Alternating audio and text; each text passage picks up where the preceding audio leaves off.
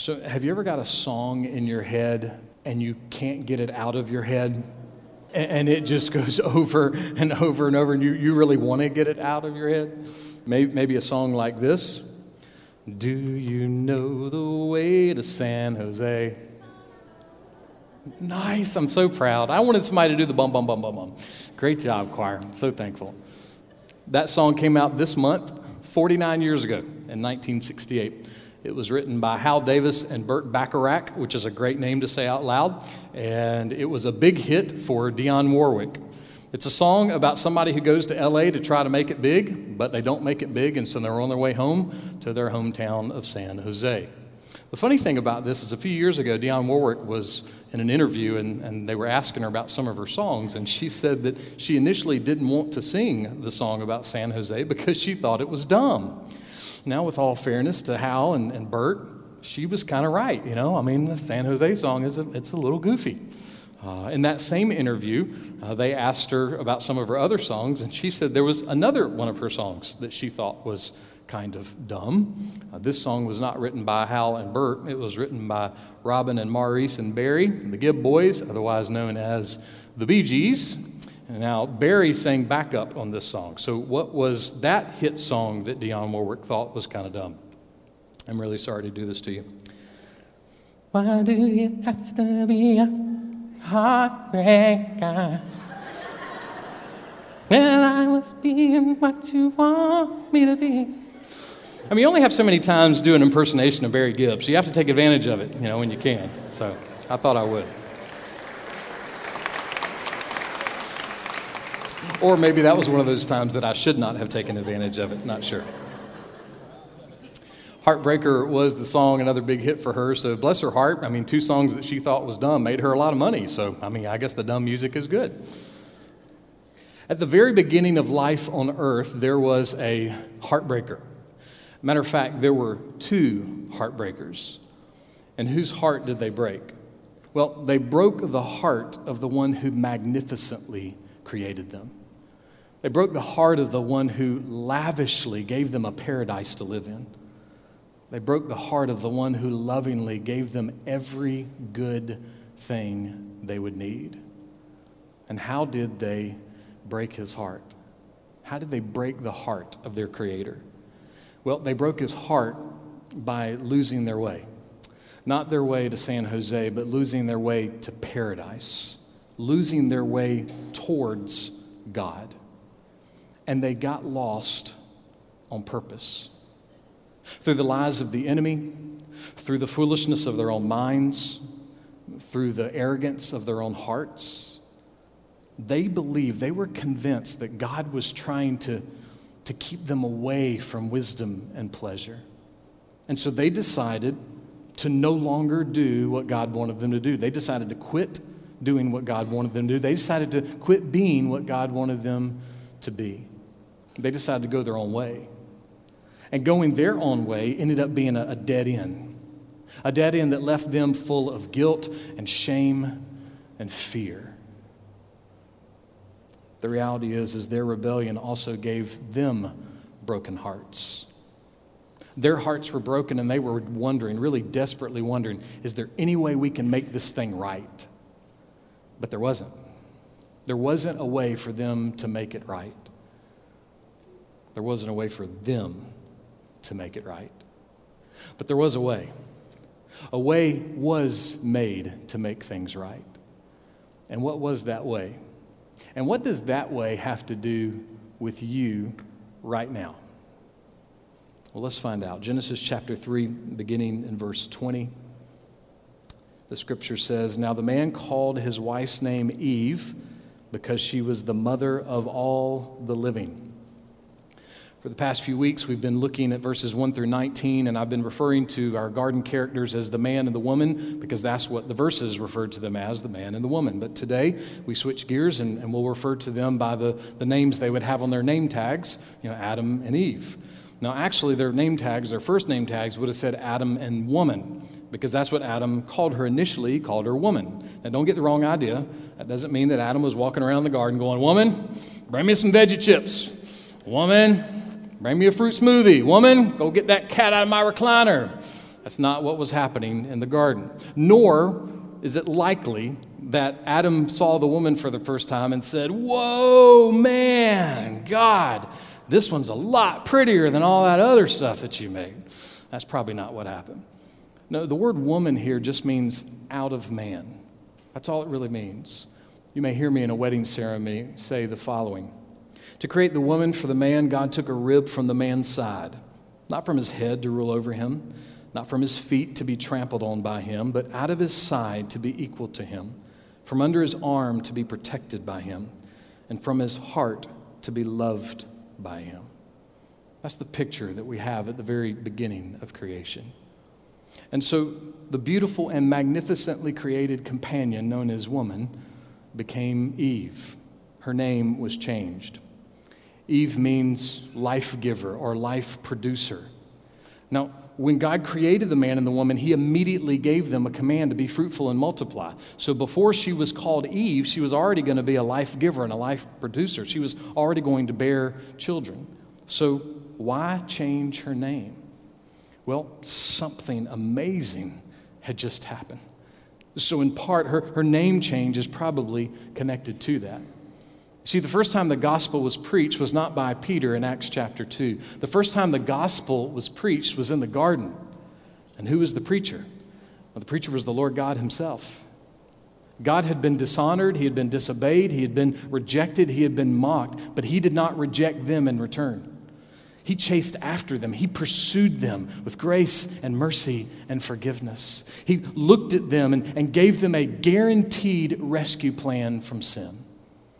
But it wasn't just a rescue plan for them, it was a rescue plan for me, and it was a rescue plan for you.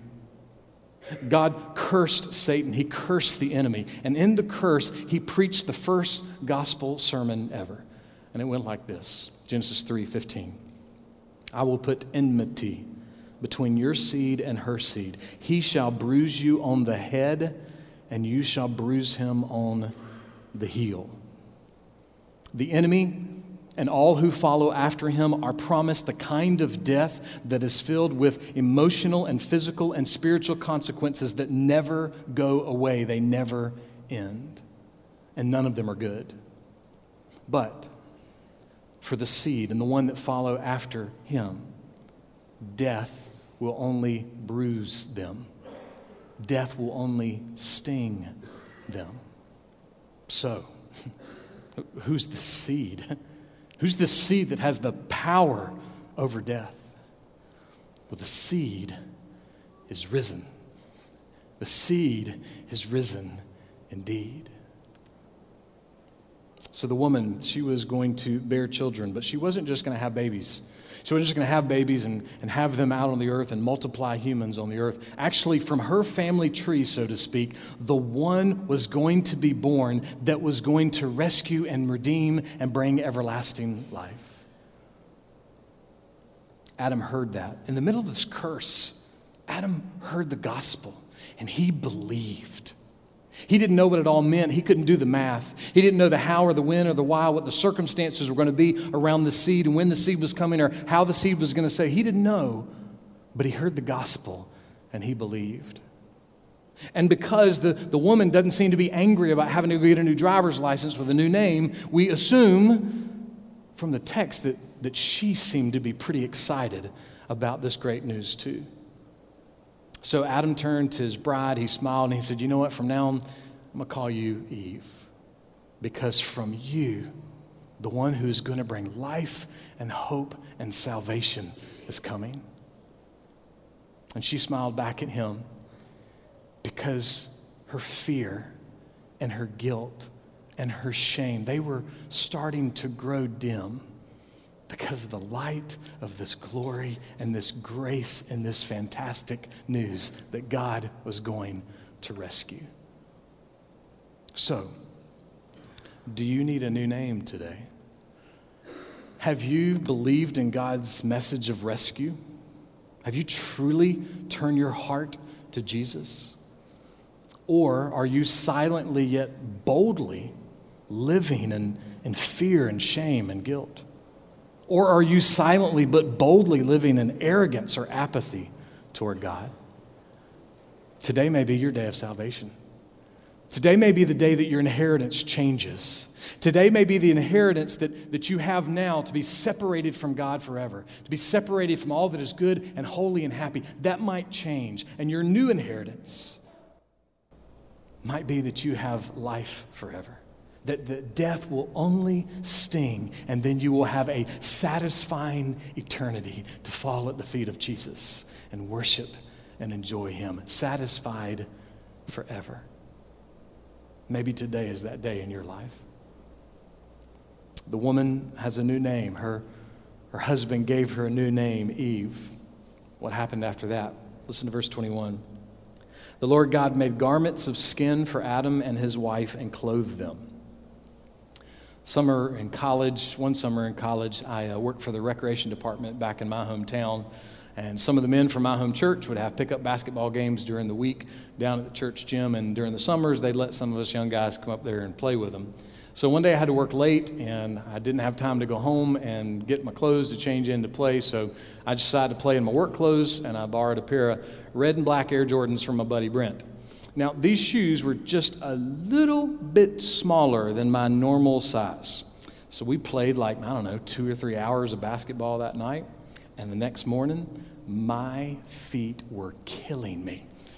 The morning after that, I had this huge blister on one of my big toes. A few mornings after that, I lost the nail on that big toe. Man, that hurt. And initially, I thought I could help myself by trying to leave the pain of the infection with some matches and a paperclip outside the office. It's a really bad idea. And it never turned out good. And I've already told you more than you wanted to know, sorry. Those shoes were great for the game. I mean, they gave me everything I needed to play basketball that night. But ultimately, because they were just a little off in size, they brought pain. After the man and the woman sinned, they decided to make themselves some clothes, some clothes out of fig leaves. The only problem was is those clothes didn't fit. They didn't fit physically because they were grown-up people and they needed more than eco-friendly diapers to wear around in the garden. And, and it didn't fit them spiritually either because they were trying to cover up what they had done. They were trying to hide from the creator of the universe. How do you do that? you, you don't. So let me just say that should terrify you. You can't hide from God. That should terrify us. But it's not just terrifying news, it's terrific news. Because the same God, the creator God of the universe, he desires, he delights to rescue and save and redeem you and to pursue you, chase after you with goodness and loving kindness all the days of your life. That's who he is. So, what does God do with Adam and Eve and their eco diapers? Well, does he say, Oh, y'all, y'all don't need those things. You should have never put that on. Don't worry about it. No, he didn't say that. They should have been ashamed. They, they should have tried to cover their sins, so to speak. They, they should have been convicted over what they have done. But he doesn't ban clothes, he just gives them clothes that fit. He gives them clothes that fit physically because they're bigger people, and, and the clothes he gave them were, were bigger. They covered more, they were stronger than just some leaves. And he gave them clothes that fit spiritually because some kind of sacrifice had to be made in order for him to give them those clothes. Some kind of sacrifice from God with his creatures had to be made. And so every single time that Adam and Eve were going to feel those clothes next to their skin, they were going to remember they couldn't cover their sin and they could not save themselves. Paul told the church at Rome in Romans 6:23, the wages of sin is death. You see, sin is, is not like, you know, just hanging out on the beach and getting sunburned. Uh, the, the consequences of sin are, are not just getting burned at the beach. The, the consequences of sin are like being at the beach and being way out in the water, past the markers, past where the lifeguards can get to you. And you're going under, you're going down, and you cannot save yourself. You are desperately in need of being rescued. You are desperately in need of being saved. That's the consequences of sin. That's how serious our sin really is. David Guzik says this There are only two religions there is the religion of fig leaves, and there is the religion of God's perfect provision. Adam and Eve were clothed in a garment that was purchased with the life of another. So, which religion are you following today? The fig leaves of your shame and guilt? The fig leaves of your good deeds?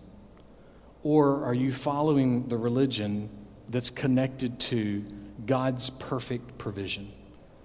Are you following the religion? Are you wearing the garments that were purchased for you with the life of another? And who is this other? Who is this perfect provision from God? The seed. The seed is risen. The seed is risen indeed. So Eve has a new name, and now both of them have real Easter clothes.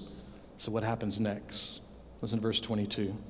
Then the Lord God said, Behold, the man has become like one of us, knowing good and evil. And now he might stretch out his hand and take also from the tree of life and eat and live forever. So, who's this us that God refers to here? Well, it's one of the first pictures we have of the, the glorious reality known as the Trinity. Now, the word Trinity is not in the Bible. The word Bible is not in the Bible either. So, so the word itself is not what's necessary because throughout the scriptures from Genesis to Revelation, we have this unbelievable proof and evidence of the importance of the Trinity. So, what is the Trinity? Well, the Trinity is that God eternally exists in three persons God the Father, God the Son, God the Holy Spirit. Each one of those persons is fully God, and yet God is still one. Now, you might be thinking, the math doesn't work on that one, buddy. One plus one plus one is three, not one. All right? If you need a little bit of math, go with multiplication. One times one times one equals one. That's three ones, and they all equal one. But the Trinity is not about math, is it? The Trinity is about undeniable, tangible, fact based, satisfying faith. See, the Trinity is this amazing reality that the ruler of the universe is not just the ruler of the universe, but the ruler of the universe can come to earth and rescue and save you. And the same ruler of the universe can strategically and eternally be a part of your hearts and your minds and your emotions and your attitudes all the time. And none of these things that he does in any way ever diminishes his power, his mercy, his grace, his love, his authority, even a billionth of a millimeter. See, that, that's amazing truth about who God is. So if you're a believer, if you're a Christian, man, enjoy and embrace the stunning reality of the Trinity in your life. Do not let it be some theological word. Let it be the source of your hope and your strength every day. And if you're not a believer, if you're not a Christian, then we would graciously proclaim to you that Christianity is not a fig leaf religion. The Lord God is stronger. The Lord God is greater. The Lord God is higher than any other. He is healer. He is awesome in power. He is in three persons, and yet He is one. He is the blessed Trinity. And we would love for you to know our God. That's who He is. In rebelliously eating from the tree, Adam and Eve suddenly knew something they didn't need to know. They knew evil. Well, how did they suddenly know evil? Did they take a bite of the fruit and it's magic fruit and, and they suddenly had some x-ray, you know, goggles and they could suddenly see what was good and what was evil? No, it wasn't, wasn't magic. You see, they had an opportunity to affirm God, to honor God, to say, no, we're, we're not going to believe the lie. We're going to believe in our Creator. We're going to believe in the one who loves us. But they didn't do that. They rejected Him. And they chose to think, you know what? I bet we could be our own little gods if we just took that fruit. Now, it wasn't magic fruit. James chapter 1, verses 14 and 15 says this Each one is tempted when he is carried away and enticed by his own lust. Then, when lust is conceived, it gives birth to sin. And when sin is accomplished, it brings forth death. In other words, in a sense, They already knew evil before they even had the fruit in their hands. See, that, that evil was already going on in their minds and their hearts, and the, and the bite was almost just like the exclamation point on what was already happening in their minds and their hearts. So, with all of that, what does God mean that they could now see in the same way as the Trinity can see? Well, that's a question that we're going to try to answer with one of the greatest realities in the universe, and that is the Trinity. So, trying to answer that in human terms is not exactly a small thing. So, we're just going to kind of give us a nudge, hopefully, in the right direction. Proverbs chapter 21, verse 2 says this Every way of a man is right in his own eyes, but the Lord weighs the heart. See, in eating the fruit, Adam and Eve, they, they thought that what they were doing was right. That never happens in our lives, right? We don't ever sin while thinking that we're doing the right thing, right? Now we do. So they looked at something that was actually evil and they said, you know what? I think this might be good. I, I think it's okay to engage with this. Ray Stedman says this that is the formula for anarchy. It means we are relating and judging everything by the way it appears to us. This is the way God does it, for He is the measure of all things, but it is wrong for man. See, they saw something evil and they said, Hey, I bet this is good. I think this is okay. I bet we're going to get pleasure and wisdom out of this. But they were wrong. But then there's a bigger problem. See, there's another tree. There's a tree of the, of the knowledge of good and evil, and there's a, the tree of life, which we might think of as kind of like a, a fountain of youth tree. It was, it was life, eternal life connected to that tree. Stedman goes on to say this God says, What if man, doomed now to guilt, shame, limitation, and loss, should now reach forth his hand and take and eat of the tree of life and live forever? What happens if that happens? He goes on, It would mean that man would never physically die, but would go on in his evil condition forever. Someone once noted that every single person who has ever existed will live forever and have eternal life. Everybody. You will either live forever as a friend of God or you will live forever as an enemy of God. So your forever matters. What you believe today matters. Who you put your confidence and faith and trust in today matters. There's a big problem now they are going to rot away in their shame and their guilt and their fear. I mean, rot away, but never die. So it's going to be rotten all the time, but they're never going to die. So, what happens next? Listen to verse 23. Therefore, the Lord God sent him out from the Garden of Eden to cultivate the ground from which he was taken. Verse 24. So he drove the man out, and at the east of the Garden of Eden, he stationed the cherubim and the flaming sword, which turned every direction to guard the way to the tree of life. Someone might say, Oh, yep, there's the God I've heard about. This mean old ogre, this tyrant, this dictator that demands everything is his way. He won't even give a little bit of grace on some stolen fruit. They say, and then the monster, oh, we got it now. This, this monster, he's going to put some samurai angels out by the gate. And they're going to be swinging their swords all the time, 24 hours a day, so that they can't get back in. What kind of God is that? Why would I want to know that God? That's not what's happening at all. See, what's really happening is this God looks at Adam and Eve and he says, I love you. And this perfect place that I made for you it's not safe for you anymore. You're not safe there. I, I need to get you out. I need to protect you. I need to love you. I need to provide for you different. It's dangerous now there for you. Because of God? No, because of their sin and their rebellion. And so that's exactly what God does. He gets them out of there. He rescues them even temporarily, and, and He looks after them and He protects them even in their work, He's keeping them safe. I love what Lig Duncan writes about the first three chapters of the Bible. In the first three chapters, we learn of the world that God made and the mess that we made. And the rest of the Bible is about how God is going to clean that up for His own glory and our own good. I love that. First three, we, we get the picture. Here's what God created, Here how, here's how we messed it up. And then the rest of the Bible is the story drawing us to what God's doing to try to clean it up. So, how did God clean it up?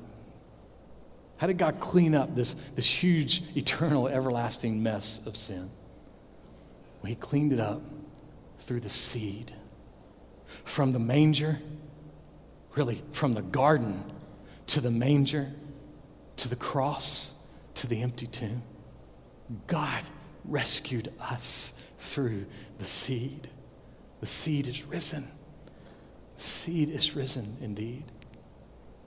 I love how Keith Getty and Stuart Townend puts it. There in the ground his body lay, light of the world by darkness slain. Then, bursting forth in glorious day, up from the grave he rose again. And as he stands in victory, sin's curse has lost its grip on me. For I am his, and he is mine, bought and rescued and saved and redeemed and covered with the precious blood of Christ. Christ is risen. He is risen indeed. And the people of God said, Amen. Amen. Let's pray.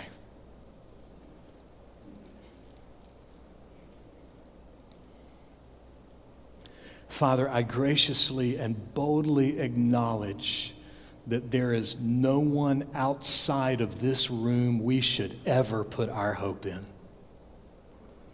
And God, I graciously and boldly acknowledge there is no person in this room that we should ever put our hope in. There is no human who can rescue us. There's no human who can care for our guilt and our shame and our death.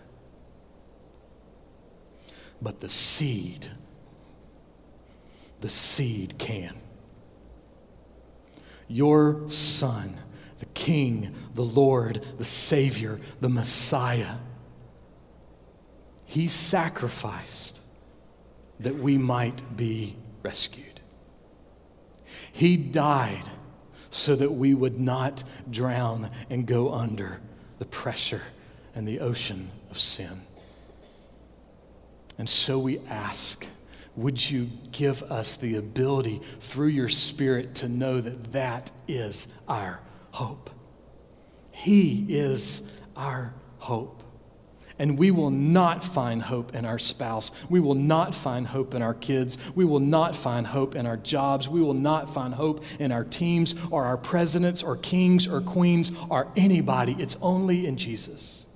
It's only in Jesus. We aren't convinced, God. We're not. So please for the sake of our souls, for the sake of our joy, for the sake of our families and our, our country and our nation and the world, would you convince us that Jesus is everything he says he is, and so much more? He is risen. Let us bank our lives on that. In his good name we pray. Amen.